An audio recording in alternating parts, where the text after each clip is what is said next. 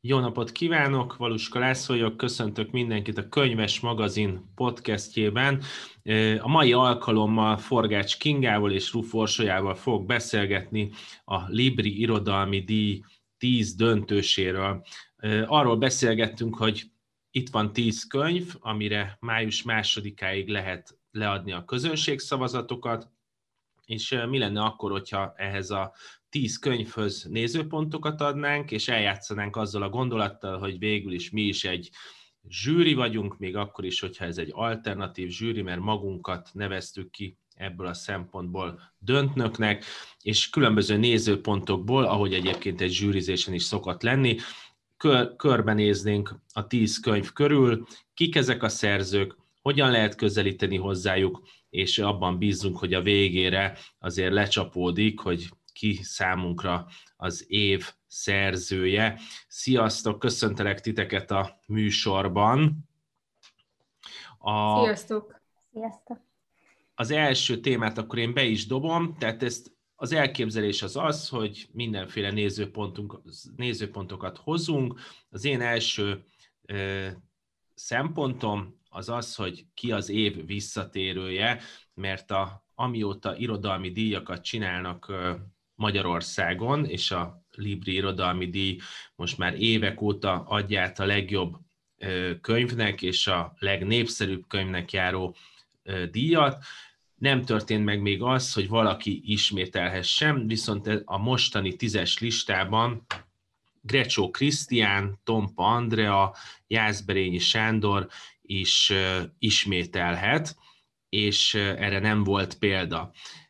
Én el tudom képzelni azt, hogy idén megtörténjen a csoda, és valaki ismételni fog, és az a kérdésem, hogy nálatok mik játszanak szerepet olyankor, hogyha egy ismétlő szerzőről van szó. Ugye ez azt jelenti, hogy valaki már megnyerte a díjat, ami azt jelenti, hogy elérte a szakmai csúcsot, és a következő évben, vagy a rákövetkező könyvével újra a tízbe került. Ez azt jelenti, hogy a az Elit Liga állandó tagja, viszont ugye ilyenkor azért tudjuk, hogy szigorúbban szoktuk nézni ezeket a könyveket, és, és ráadásul ezek a nagy visszatérők, ezek másféle szempontból is visszatérők, mert azt a szempontot is behoznám, hogy Bereményi Géza a magyar copperfield egy nagyon régóta várt nagykönyvet írt, de Grecsó Krisztián pedig 20 év után jelentkezett verses kötettel, ami szintén egy nagy visszatérés,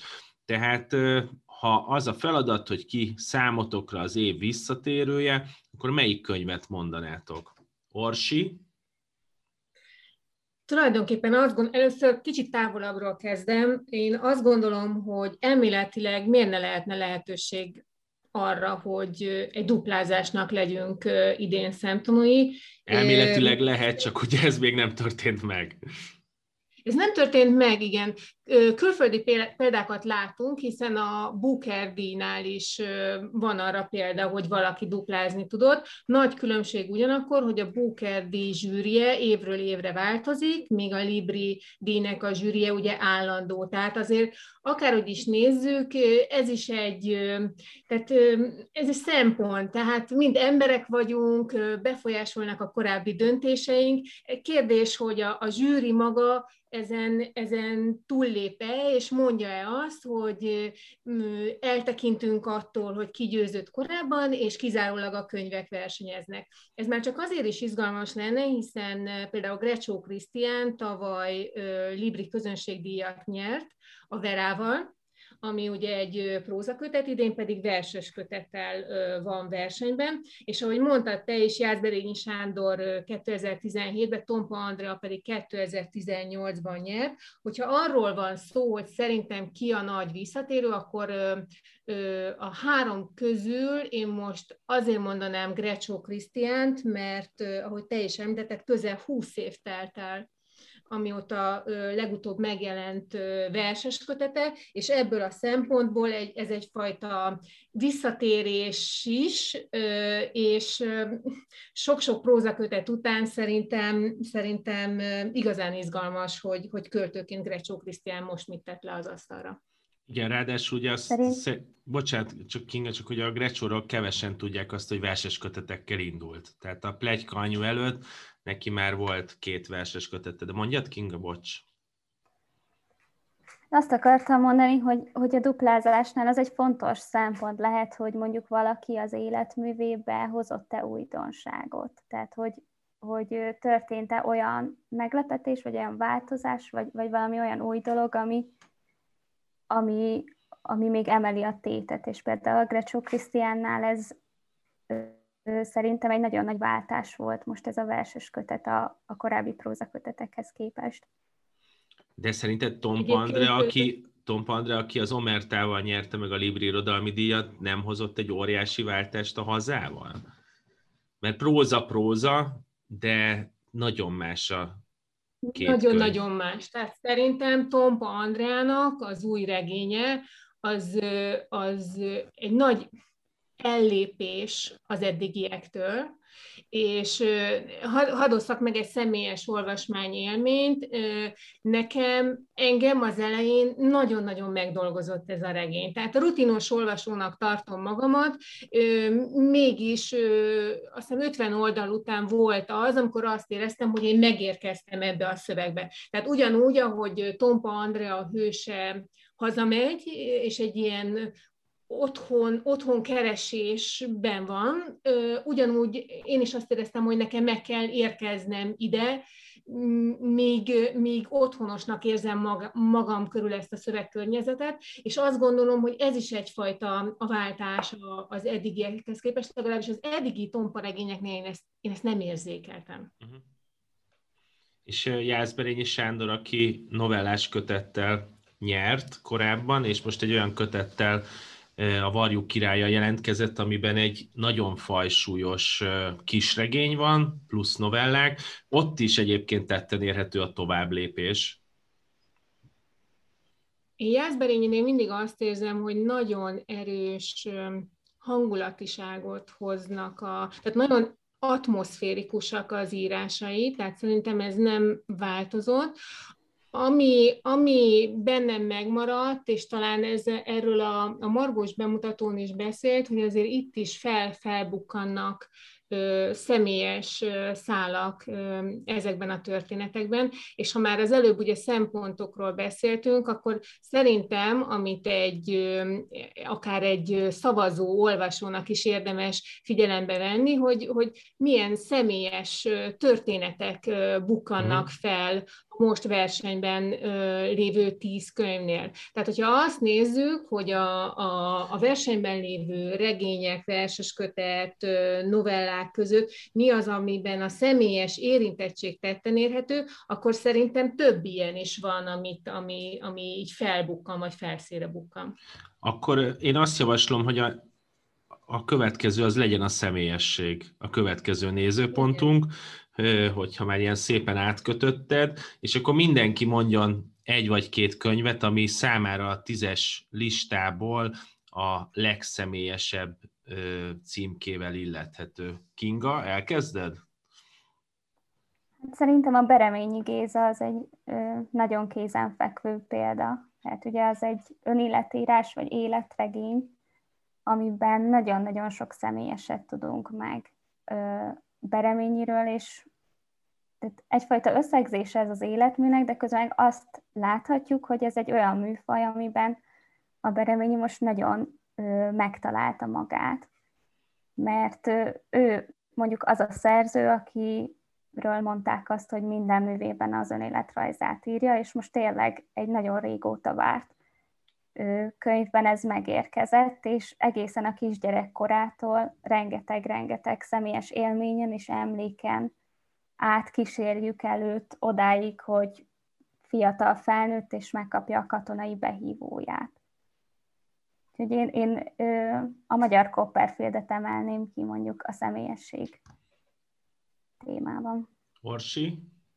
Ha a legszemelyesebbet kellene kiemelni, akkor nekem is szerintem a Bereményi lenne, mégpedig azért, mert én itt élek a kerületbe, és, és Bereményin érzem azt, hogy így teleírja a tereket. Tehát ezt így nem szó szerinti értelemben, de szerintem aki olvas bereményi szöveget azért, és utána azokon a helyszíneken jár, azért azok nagyon-nagyon erősen játékba jönnek azok a az a próza, amit Bereményi letesz az asztalra. Úgyhogy nekem igazából ebből a szempontból érzem azt, hogy ö, ö, nekem ő a legszemélyesebb szintén.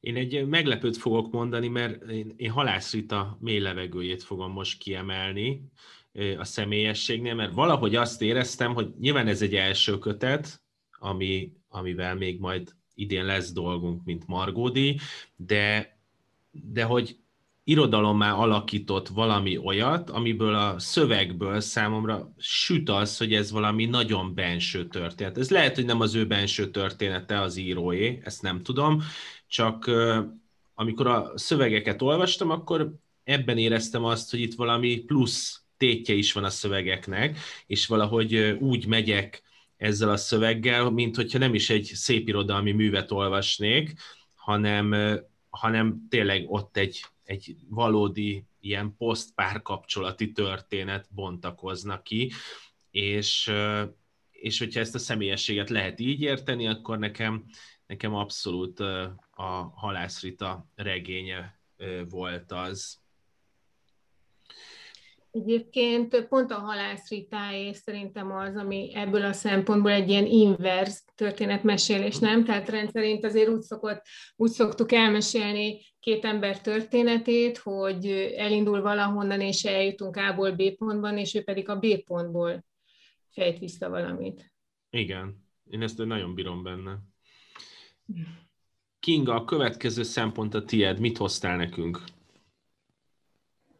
Hát akkor azt kérdezném tőletek, hogy melyik volt a legintenzívebb olvasmány ezen a listán? Tehát mi volt az a könyv, ami, ami a legnagyobb hatással volt rátok, ami a legjobban behúzott? Laci, elkezded? Én itt gondolkoztam, és nézem a listámat.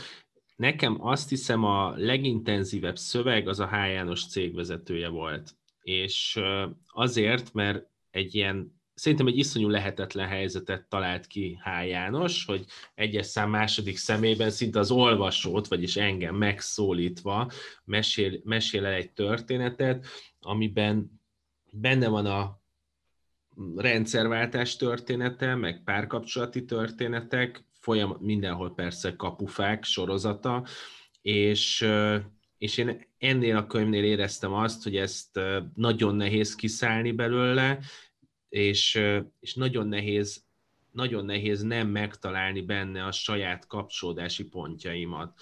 Tehát ez a szöveg, ez tényleg így ledarálta az agyamat, tehát hogyha ezt a, az intenzivitást, ezt lehet ilyen agydarálásként elképzelni, akkor nekem az abszolút a cégvezető volt, és érdekes módon a, olvasva ilyen különböző recenziókat, meg beszélgetve ismerősökkel, akik olvasták a cégvezetőt, ez, ez egy picit megosztó is ez a fajta elbeszélői nézőpont, viszont, viszont nekem tényleg ez a darálás élmény az abszolút megmaradt.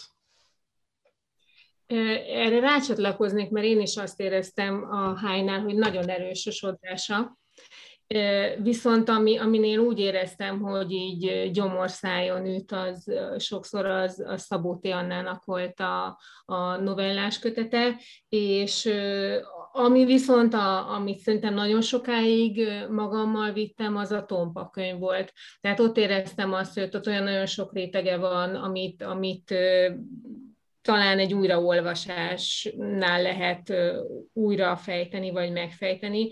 Úgyhogy ez a három volt, hogyha a legintenzívebbet kell mondani. Én egy picit, bocsánat, a King előtt csak visszakérdeznék, mert a Szabó T. Annára visszakérdeznék, hogy én nem tudom, mit csinált a Szabó T. Anna ebben a novellás kötetében, de azt hiszem a Kinga, te írtad a kritikát a könyvről, ugye? És te is kiemelted Igen. azt, hogy milyen iszonyatosan érzelmekkel teli, szenvedélyes, dühös ez a könyv, és ezt iszonyú nehéz megteremteni egyébként egy szöveg. Nem is az, hogy egy szövegben, hanem nagyon sok kis szövegben. Tehát ezt, ezt abszolút értem, ezt a Szaboté Annás választ.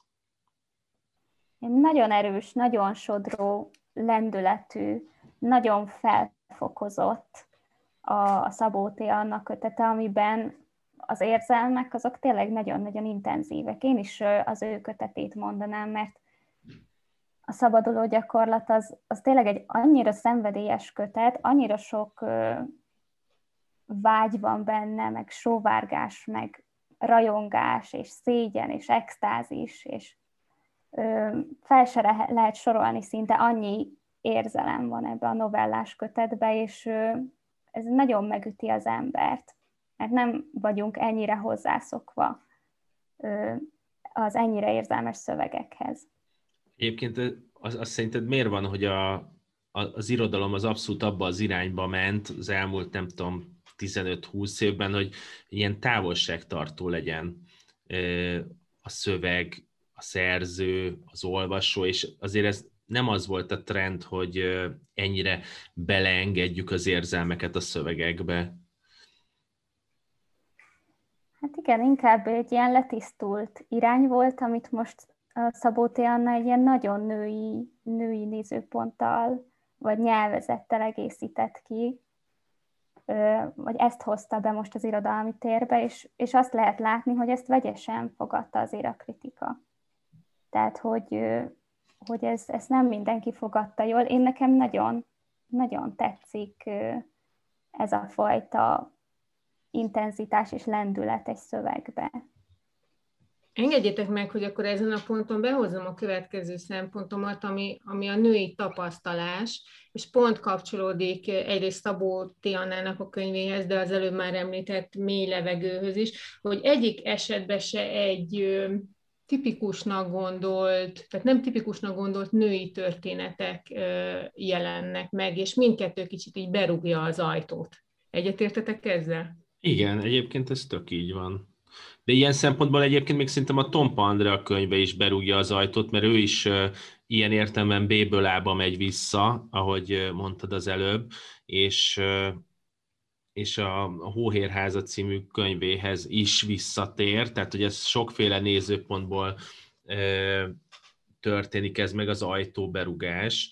De egyébként itt, itt a női tapasztalat megjelenítésénél én szerintem tök fontos megemlíteni Sejem Zsuzsának a könyvét, aki, aki novellákat ír, szerintem iszonyú izgalmas és játékos, tehát én ilyen értemben szembe lehetne állítani Szabó T. Annának a novellás kötetével, viszont, viszont így apróságokkal molyol és apróságokban keresi meg azokat a tapasztalásokat, amiket egyébként ritkán látni az irodalomban. Egyfelől most, ami hirtelen eszembe jut, hogy olyan novellás kötetet elképzelni, amiben egyszerre van benne a, a, a világ a, az állatnak a nézőpontja, a valamiféle ilyen reality-szerű világ, meg a jachtok világa, plusz a, menekülteké, tehát hogy egy nagyon színes könyv, ami nagyon sok nézőpontot hoz be, és pont ezt az, azt, hogy nem létezik egyféle női tapasztalat, vagy egyféle női nézőpont, azt egy novellás köteten belül is iszonyú erősen mutatja meg. Egyébként attól szerintem nem lehet elvonatkoztatni, hogy Sejem Zsuzsa könyve pont ebben a mostani időszakban jelent meg. Tehát ez ad neki egy annyira erős ilyen léjert, egy ilyen réteget, ami, ami, amitől szerintem nem nagyon lehet így szabadulni, nem? Szerintem se lehet szabadulni. Hát ez, mennyit szórakoztunk ezen tavaly, hogy jön az első világvége, amit együtt töltöttünk, megjelenik ez a könyv, és ezt még nem is a Covid-ra időzítették ezt a címet, hanem a Covid lett az óriási marketing kampánya ennek a könyvnek. Tehát szerintem ez nagyon, nagyon vicces volt akkor is, és most is. Akkor jöjjek én egy nézőponttal? Igen. Az én nézőpontom az, ami szerintem ilyen minden zsűrizés során felmerül, hogy az adott nyertes könyv az mennyire reflektál arra, hogy mi történik körülöttünk, és ezt mondjuk így nagyon leegyszerűsítve, hogy melyik a legaktuálisabb könyv. A mi történik velünk alatt azért alapvetően azt gondolom, hogy egyfelől mindegyik könyv arról szól, hogy mi történik velünk, de, de az, hogy hogyan reagál a társadalmi kérdésekre, hogyan mutatja meg azokat a folyamatokat, amikben élünk.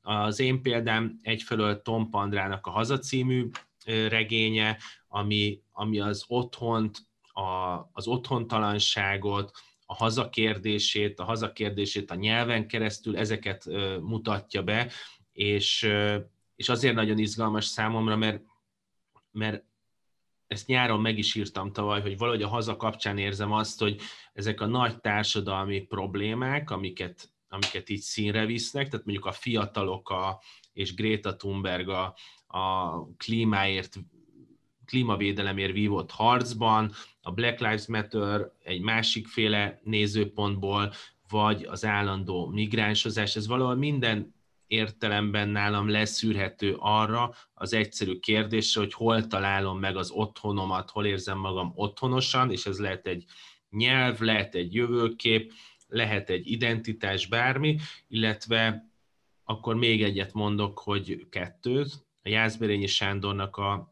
a Varjuk király című kisregényét, ott több novellát is ki lehetne emelni, ami kifejezetten azzal foglalkozik, hogy miben élünk most, de a, a Varjuk király mutatja meg azt, hogy mi történik Magyarországnak azon a részein, és ilyen Cormac McCarthy féle értelemben a déli határvégeken, ahol, ahol nincs, már remény sincsen, meg semmi sincsen. És mennyire máshogy működnek a, a, az, az emberek között a viszonyok, és mennyire kiszolgáltatottak vagyunk, és mennyire máshogy működik a kommunikáció. A harmadik példám, meg ehhez a kategóriához, vagyis nem is példám, hanem a saját vívódásomat viszem színre, az H. Jánosnak a Cégvezető című könyve, ami, ami azt érzem, hogy ott azt mutatja meg, hogy a rendszerváltás után hogyan lettünk saját mohóságunknak, meg mm, ilyen vágyódásunknak az áldozatai, hogyan zabált föl mindent az, hogy megjelent a pénz, meg ezzel a, a pénz mögött a szabadságnak egyfajta ilyen fikciója, és hogy ez hogyan teszi tönkre a, a, egyfelől a társas kapcsolatainkat, másfelől meg a, a társadalmi ö, folyamatainkat is. Tehát nekem ez a három volt az, ami a, a leginkább reagált arra, hogy mi az aktuális, úgyhogy ti jöttök most. Kezdem akkor én. Szerintem mindegyik kötetnél lehetne aktuális pontot kiemelni. Most csak egyet fogok mondani, mégpedig azért, mert, mert hírfogyasztóként egyszerűen nem tudok elmenni amellett, hogy, hogy alig telik el úgy hét, hogy, hogy a híradóban vagy itt-ott ott ne bukkanjon fel egy családi abúzus történet. És nyilván ezek mind úgy kezdődnek, hogy, hogy szinte láthatatlan fonálként indul, és aztán eljut egy olyan pont, amikor amikor már nincs visszaút, és aztán elviselhetetlenné válik. És akkor ebből a szempontból, hogyha egy, egy ilyen szomorú aktualitás, de állandóan velünk van, tehát nem tartom elképzelhetőnek, hogy ez egy hamar ki fog kopni, akkor a mély levegőt mondanám. Uh-huh. Igen. És ehhez egyébként a Szabó Télnak kötetét is lehet kapcsolni, ahol szintén mondjuk ez a téma is megjelenik, elég erősen, akár ilyen gyerekkori abúzus is, ami, amit aztán egész életében cipel az ember, meg, meg a szégyen, és ugyanúgy ehhez kapcsolódik a kimondás, kimondásnak az aktusa, a hallgatásnak a megtörése. És, Igen, akkor ne felejts, és akkor ne felejtsük el Nádasdi Ádámnak a kötetét, a szakállas Neptunt, amiben az az érdekes, hogy azt hiszem, most ezt nem tudom pontosan, de hogy a 60-as, 70-es évekből összegyűjtött írásai vannak benne, novellái, amik, amik a meleg párkapcsolatok témáját járja körül, és az, hogy ez 2020-ban, amikor ez megjelent, ez egy full, friss és aktuális kötet tud lenni, ez szerintem egyfelől borzasztó, másfelől meg iszonyú örömteli, hogy ilyen könyv megjelenik, de, de tényleg itt tartunk, tehát ez iszonyú. Igen, de közben mindig, bocsánat, csak annyi, hogy egy-egy ilyen könyv megjelenése azért mindig a, a közösségről, meg a társadalomról is elárul valamit, nem? Tehát, hogy miért, miért aktuális? Hát értjük miért.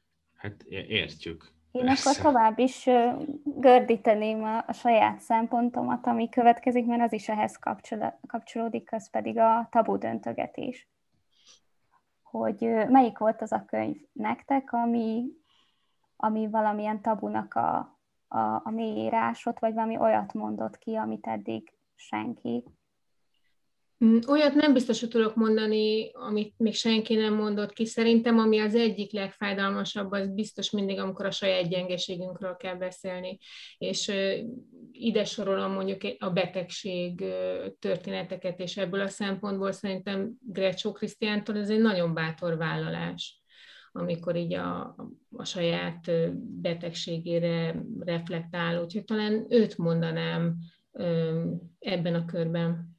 És akkor ezt ki is egészíteném egyébként, hogy a Grecsónak a tabu döntögetése nem csak az, hogy a betegségét versben elmondja, hanem valahogy nekem az is tabu döntögető volt, hogy apa verseket ír egy, az örökbefogadott lányához. Tehát, hogy az, erről kevesebb szó szokott esni a, a recenziókban, de valójában én arra emlékszem, hogy amikor így nézegettük tavaly a könyv megjelenésekor, hogy nem nagyon vannak apa versek tehát ugye azért sokkal nehezebb lenne összeállítani egy olyan antológiát, amiben csak apaversek kerülnek. De amúgy ez érdekes, mert tényleg az van, hogy nincs meg az irodalmi hagyománya az apaság verseknek, és amikor interjúztam a Grecsó Krisztiánnal, akkor erről beszélgettünk is, és mondta, hogy szerint ez azért is van, mert a szülői szerepek is nagyot változtak uh-huh. az mhm. elmúlt egy-két évtizedben. Pont ezt akartam mondani, hogy tulajdonképpen szerintem annyira örömteli, ha használhatom ezt a szót, hogy maga az örökbefogadás, mint téma, megjelenik a, az irodalomba, és most teljesen mindegy, hogy az egy gyerekkönyv, egy verses kötet, vagy egy próza kötet, de szerintem ez se volt annyira jellemző így 10-15 éve, nem nagyon, nem nagyon tudnék most példát mondani.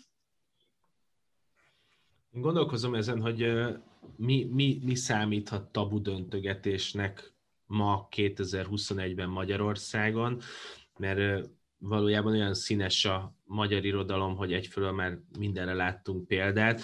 Én viszont nem akarom megkerülni a választ. Nekem az, hogy például a Kis Tibor Noé, és nem is tematikailag hoznám be a tabu döntögetést, de az, hogy így különböző elbeszélői nézőpontokat, amiből az egyik nézőpont egy ö, olyan lányi, azt hiszem Dorkának hívják a, a főszereplőt, aki, aki kómába esik, és akkor e körül, e körül zajlik a történet, és különböző nézőpontokat hoz be, amik ütköznek, és, és nem akar felmutatni, tehát nincs meg az az igénye, hogy a végén kicsúcsosodjon a történet valami nagy, szimbolikus történetté, ilyen példázattá, és, és nekem ez is tabu döntögetés, hogy nem adja meg magát, hanem, hanem ütközteti a szereplőket, és, és belemer menni abba, hogy, hogyha elindítjuk azt, hogy a regény az ott kezdődik, hogy valaki kómába esik, és megy, és megy, és mindig mélyebbre megy. Nekem ez bizonyos értelemben ilyen elbeszélői, vagy ilyen írói szempontból ez nekem azért tabu döntögetés, mert, mert nagyon sok ponton megváltoztathatta volna az elbeszélést olyan szempontból, hogy, hogy ez, ez kiemelje a, az olvasót ebből a világból, és felmutasson valami reményt, de hogy nekem ez, ez az élmény, ez nem maradt velem. Szerintem lépjünk tovább a, a nézőpontok tekintetében, és ha megengeditek, akkor az én utolsó nézőpontom az az érzékelés lenne, és ezzel csatlakoznék egyébként a Kis Tibor Noé könyvhöz, ami, ami azt hiszem, Laci, talán te írtad azt a kritikában, hogy nem érteni, hanem érezni kell, vagy valami hasonlót, és Igen. maga a könyv nagyon, szerintem nagyon sok szempontból hat az érzékeinkre, tehát mondjuk a látvány, vagy a hangok, tehát ez abszolút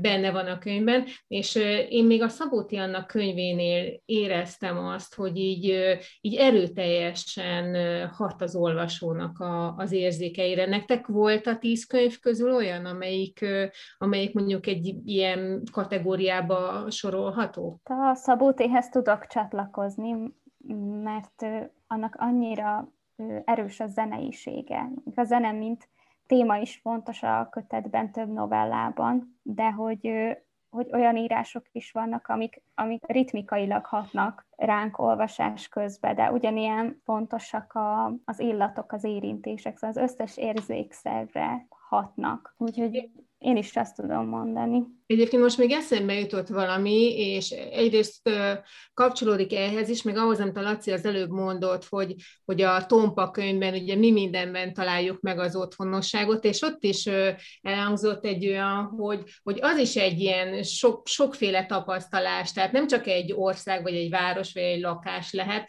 hanem akár, akár az ételek, vagy az ízek, vagy azok a tárgyak, amik körülvesznek be, bennünket, és akkor ebből a szempontból az érzék érzékelés itt is egy tök fontos szerepet játszik. Folytatnám a kis Tibor Noé lobbimat eh, az érzékelés kapcsán, mert szerintem, hogyha ha van olyan, hogy olyan nézőpontunk sajnos szerintem nem lesz, hogy az év technóbetétje, prózában, de az biztos, hogy a Noénak kellene kapnia, mert, és akkor itt a tabu döntögetéssel itt kapcsolom össze, tehát amikor egy próza kimondottan nem az olvasmány élményre, hanem olyan értelemben az érzékeléseinkre akar hatni, hogy vissza akarja idézni, hogy milyen az, amikor pumpál a techno, és hogyan, hogyan pörög a monológ, ezt szintén bravúrosan oldotta meg.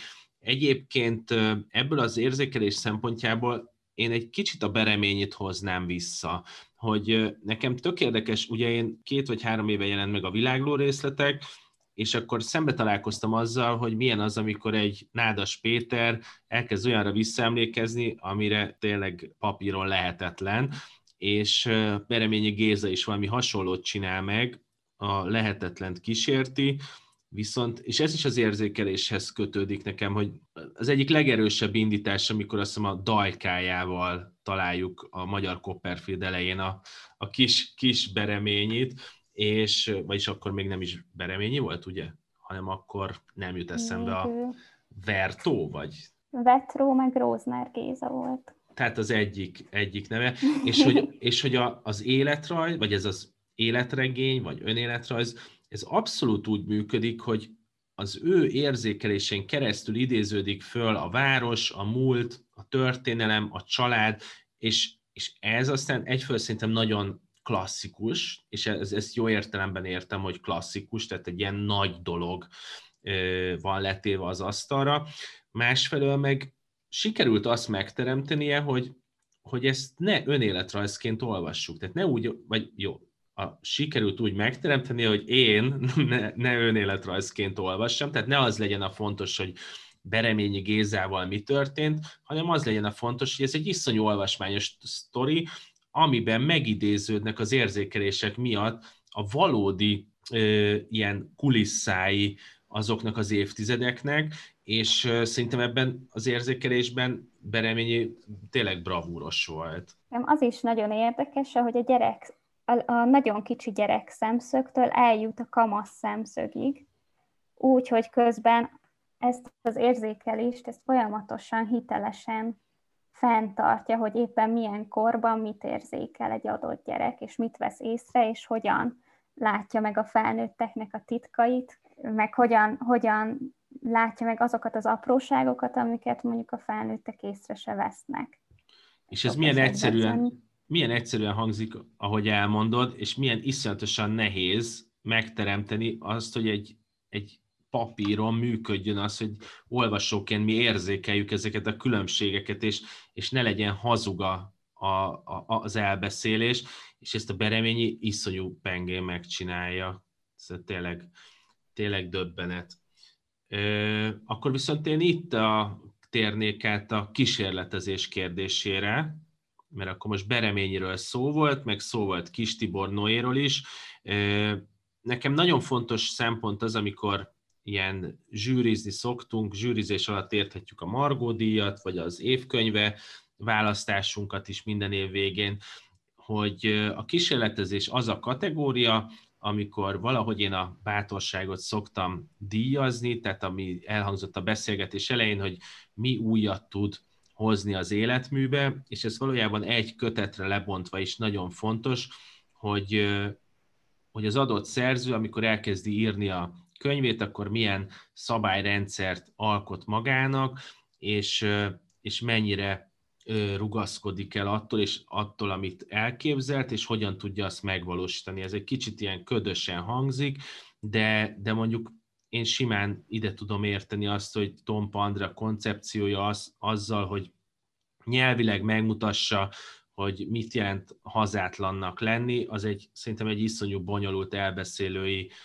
vagy szerzői kérdés, és nagyon szépen, szépen végigcsinálta. Szerintem H. Jánosnak a, az korábban említett egyes szeme, második személyű elbeszélése szintén iszonyú bátor vállalkozás, mert az nagyon sok helyen megbicsaklott, meg, megtörhetett volna, ez mindegy, és, és a, a Noét is ide hoznám, amit korábban említettem, azt nem ismétlem meg, de hogy ilyen sok nézőpontot az érzékelések által működtetni, tehát ezek a könyvek ebből a szempontból számomra kiemelkednek, de az a kérdés, hogy nektek van olyan, ami kiemelkedik kísérletezés szempontjából? A, az előző, amit mondtál a zsűrizésről, én még azt, azt hoznám be, hogy amikor könyveket nézünk, akkor nekem az egy elég fontos szempont, hogy lepjen meg és valahol mindig ezt várom, hogy van egy rakáskönyv, és melyik lesz az, amelyik, amelyik majd meglep. És ebből a szempontból ez azért igazságtalan, ha a tizet nézzük, mert hiszen itt van első könyv is, aki, akiről ugye nincs elvárásunk, persze várhatjuk azt is tőle, hogy meglepjen, de hogyha a többit nézzük, akkor szerintem az előbb már elmondottak miatt, nekem is a Tompa könyv volt az, hogy az előző regényeihez képest teljesen, teljesen más, a, talán maga a hang is, de a, a, a kötetnek a szerkezete, nekem ez mindenképp, mindenképp új volt, és, és a reakciókban, az olvasói reakciókból is kicsit azt láttam, hogy, hogy más ez a tompa könyv, mint amihez eddig szoktak az olvasói, úgyhogy ezt emelném ki. Engem a Nádasdi kötet is meglepett. Az, hogy egy szép próza kötetet olvashatunk Nádasdiról, és így egy témaköré szervezve, úgyhogy közben meg nagyon ö, szerteágazó és sokféle történet van benne a szerelemről, meg a törékenységről, meg a sérülésről. Én, nekem az egy nagy olvasmány élmény volt a tavalyi évben. Nagyon erősen tudtam hozzá kapcsolódni, mert olyan ellentmondásokat tárt fel valahogy az ember érzelmi világába, ami, amiről nagyon ritkán lehet olvasni. Azon gondolkoztál a szakállas Neptun olvasása közben, hogy hogyha ezt nem egy jó értelemben idős professzor, egy konzervatív költő írja meg ezt a témát, akkor az mennyiben lehet más? És most nem, ez nyilván a mi lett volna, ha kérdéseknek általában nincs értelme, viszont nagyon szórakoztatóak, csak szerintem ez tök izgalmas a Nádasdinál, hogy, hon, tehát, hogy amit mondasz, tehát hogy az első próza kötete, ugye ez az első próza kötete, ami novellás kötet. Igen. Ö, Igen. Azt valójában egy, egy teljes, komoly életmű nek a nem tudom milyen állomásán írja, tehát ő is nyert már Egon díjat tavaly, ugye? A verses kötetével, tehát hogy milyen helyzetben van az a szerző, hogy már megvan a, a muníciója, a szövegei, a bátorsága, a történetmesése, minden, hogy egyébként az első novellás kötetével megjelenik, és, és olvasóként verem a fejem a falba, hogy de hát Ádám, évtizedek óta ezt kellett volna nyomni. Hát szerintem ettől is nagyon izgalmas. És ezek azért fiatalkori történetek, tehát hogy a, a, a fiatalság az, ami bennük van, meg tényleg a 60-as, 70-es, 80-as évek, tehát hogy ebből nem egy mostani képet kapunk, hanem egy régi, de hát ez, ez éppen olyan izgalmas, ha nem izgalmasabb, hogy egy olyan korszakba térhetünk vissza, mondjuk én például, amikor nem is éltem, és nem is tudom, hogy, hogy, hogy a társadalom az, az milyen volt, hogy működött. De te mire gondolsz, te kifejted ezt, hogy mi lett volna, ha? Valahol arra gondolok, amit a végén mondtál, hogy szembe találkozol egy olyan korral, amiről nincs tapasztalatunk, tehát nem éltünk benne, és egy olyan identitás kérdésről ír, amit nem az identitás kérdés felől fogalmaz meg, hanem a párkapcsolatok és az érzelmek és a, a szerelem nézőpontjából. És ez, ez iszonyú érdekes volt. Ugye azért volt érdekes, mert a, nem arról akar beszélni, hogy milyen melegnek lenni, hanem arról akar beszélni, hogy milyen a 60-as, 70-es, 80-es években szerelmesnek lenni egyébként, melegként. És ez nekem nagy különbség, és nagyon könnyű volt ezeket a, ezekre a szövegekre rácsatlakozni, és amikor ezt kérdeztem, hogy mi lett volna, ha hogy valahogy hiányoznak ezek a típusú a mainstream irodalomban ezek a típusú szövegek, hogy egy ilyen identitás tapasztalatot ilyen kerek módon megírjanak és elbeszéljenek, és ez ne kelljen a 60-as, 70-es évekhez visszanyúlni, hanem az, hogy mi történik most. Igazából csak erre. Akkor itt el is juthatunk a követ, az utolsó témámhoz, a kapcsolatokhoz. Ha az nektek is jó, hogy hogyan látjátok a, a párkapcsolatok, az emberi kapcsolatok ábrázolását ezekbe a könyvekbe, vagy volt-e olyan, ami megfogott titeket mondjuk ebből a szempontból? Hát én a párkapcsolatot, mint olyat szerintem inkább kitágítanám, és mondjuk az em- szerintem beszéljünk az emberi kapcsolatokról, mert azt látom, hogy a könyvekben annyira, annyira sokrétűen jelennek meg, itt azért már említettünk pár könyvet, most ami mondjuk a szemembe ötlik, akár a, a magyar Copperfieldnél, hogy ez a család, mint egy ilyen kapcsolati háló, vagy ugye a, a Grecsónál, ugye ez az apalánya kapcsolat, ami, ami nagyon-nagyon intenzíven jelen van Tompa Andránál egy, egy osztályközösség villan fel, hiszen a hős hazamegy, és egy érettségi találkozón fog részt venni, és akkor ebből a, ebből a, ezen a szűrőn keresztül nyílik ki az ő, ő, ő kapcsolati hálója. Úgyhogy nem tudok egyébként egyet kiemelni most ezek közül, de, de ja, és hát igen, mondjuk ott van a halászrita könyv, ami, ami aztán meg végképp egy nagyon intenzív kapcsolatnak a, a lenyomata és az intenzív, most itt úgy értem, hogy egy ilyen nagyon fájdalmas, egy ilyen fullasztó, egy nyom, nyomasztó kapcsolatot, és szintén egy családtörténetet terít ki elénk ebben a könyvben.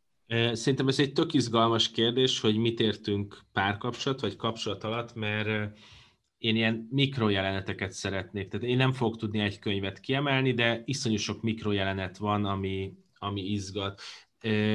Nekem Jászberényi Sándornál nagyon sok olyan szép pillanat van, amikor az apa-fiú találkozik, vagy amikor, vagy amikor az említett Varjú királyban, hogy a barátságot hogyan beszéli el a, a, a szerző, és ezek szerintem kifejezetten nagy pillanatok. Tehát ezek nem klasszikus ö, ilyen értelemben párkapcsolatok, hogy a, mondjuk nem tudom, szerelem felől értve, de, de ezeknek szerintem a Jászberény, Jászberényről szerintem az embereknek nem az szokott az eszébe jutni, hogy iszonyú sűrű megír egy párkapcsolatot, hanem mondjuk az első az a konfliktus zóna, a második az a, az újságíró, aki nem tudom, verekszik, és, és, és, és nem tudom, Egyiptomban iszik, mint a főhőse a, a nem Maros András, hanem majd eszembe jut a neve, és tehát, hogy, hogy ilyen akció közeli dolgok jutnak eszembe nekem a Jászberényi prózáról,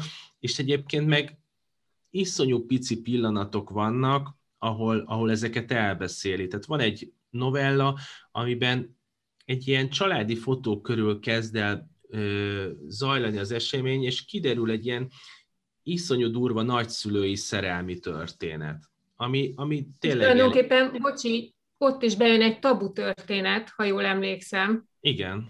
Tehát a tabu történetet fejt fel. Így van. És, és ezek szerintem tök érdekes, amikor egy szerzőnél így, így lehet találni egy vadi új nézőpontot. A másik, a halászritát, azt említetted, nekem abban a könyvben az volt a legizgalmasabb, hogy a párkapcsolat az akkor is velünk él, ha már papíron szakítottunk, meg külön költöztünk. És, és ilyen értelemben ez egy nem igazi párkapcsolat, mert nincs már napi szinten benne az életemben, viszont mégis meghatározza az életemet, akár a gyerekek által is.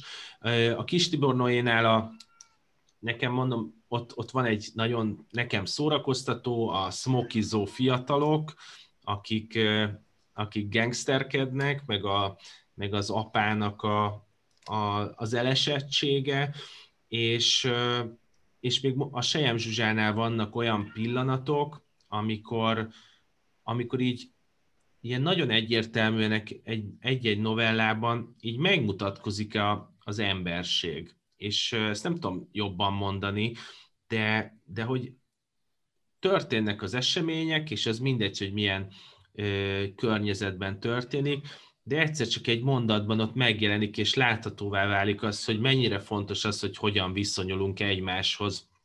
Úgyhogy ilyen erre a kapcsolati kérdésre nekem az a válaszom, hogy izgalmas az, hogy hogyan jelennek meg ezek a mikrosztorik ezekben a nagy történetekben, mert nagy történetet ezek között a, a tízes listában nem a, nagy, a nagy, nem a nagy történetekre építik fel a párkapcsolati témát, viszont mindegyikben nagyon fontos szerepet tud játszani.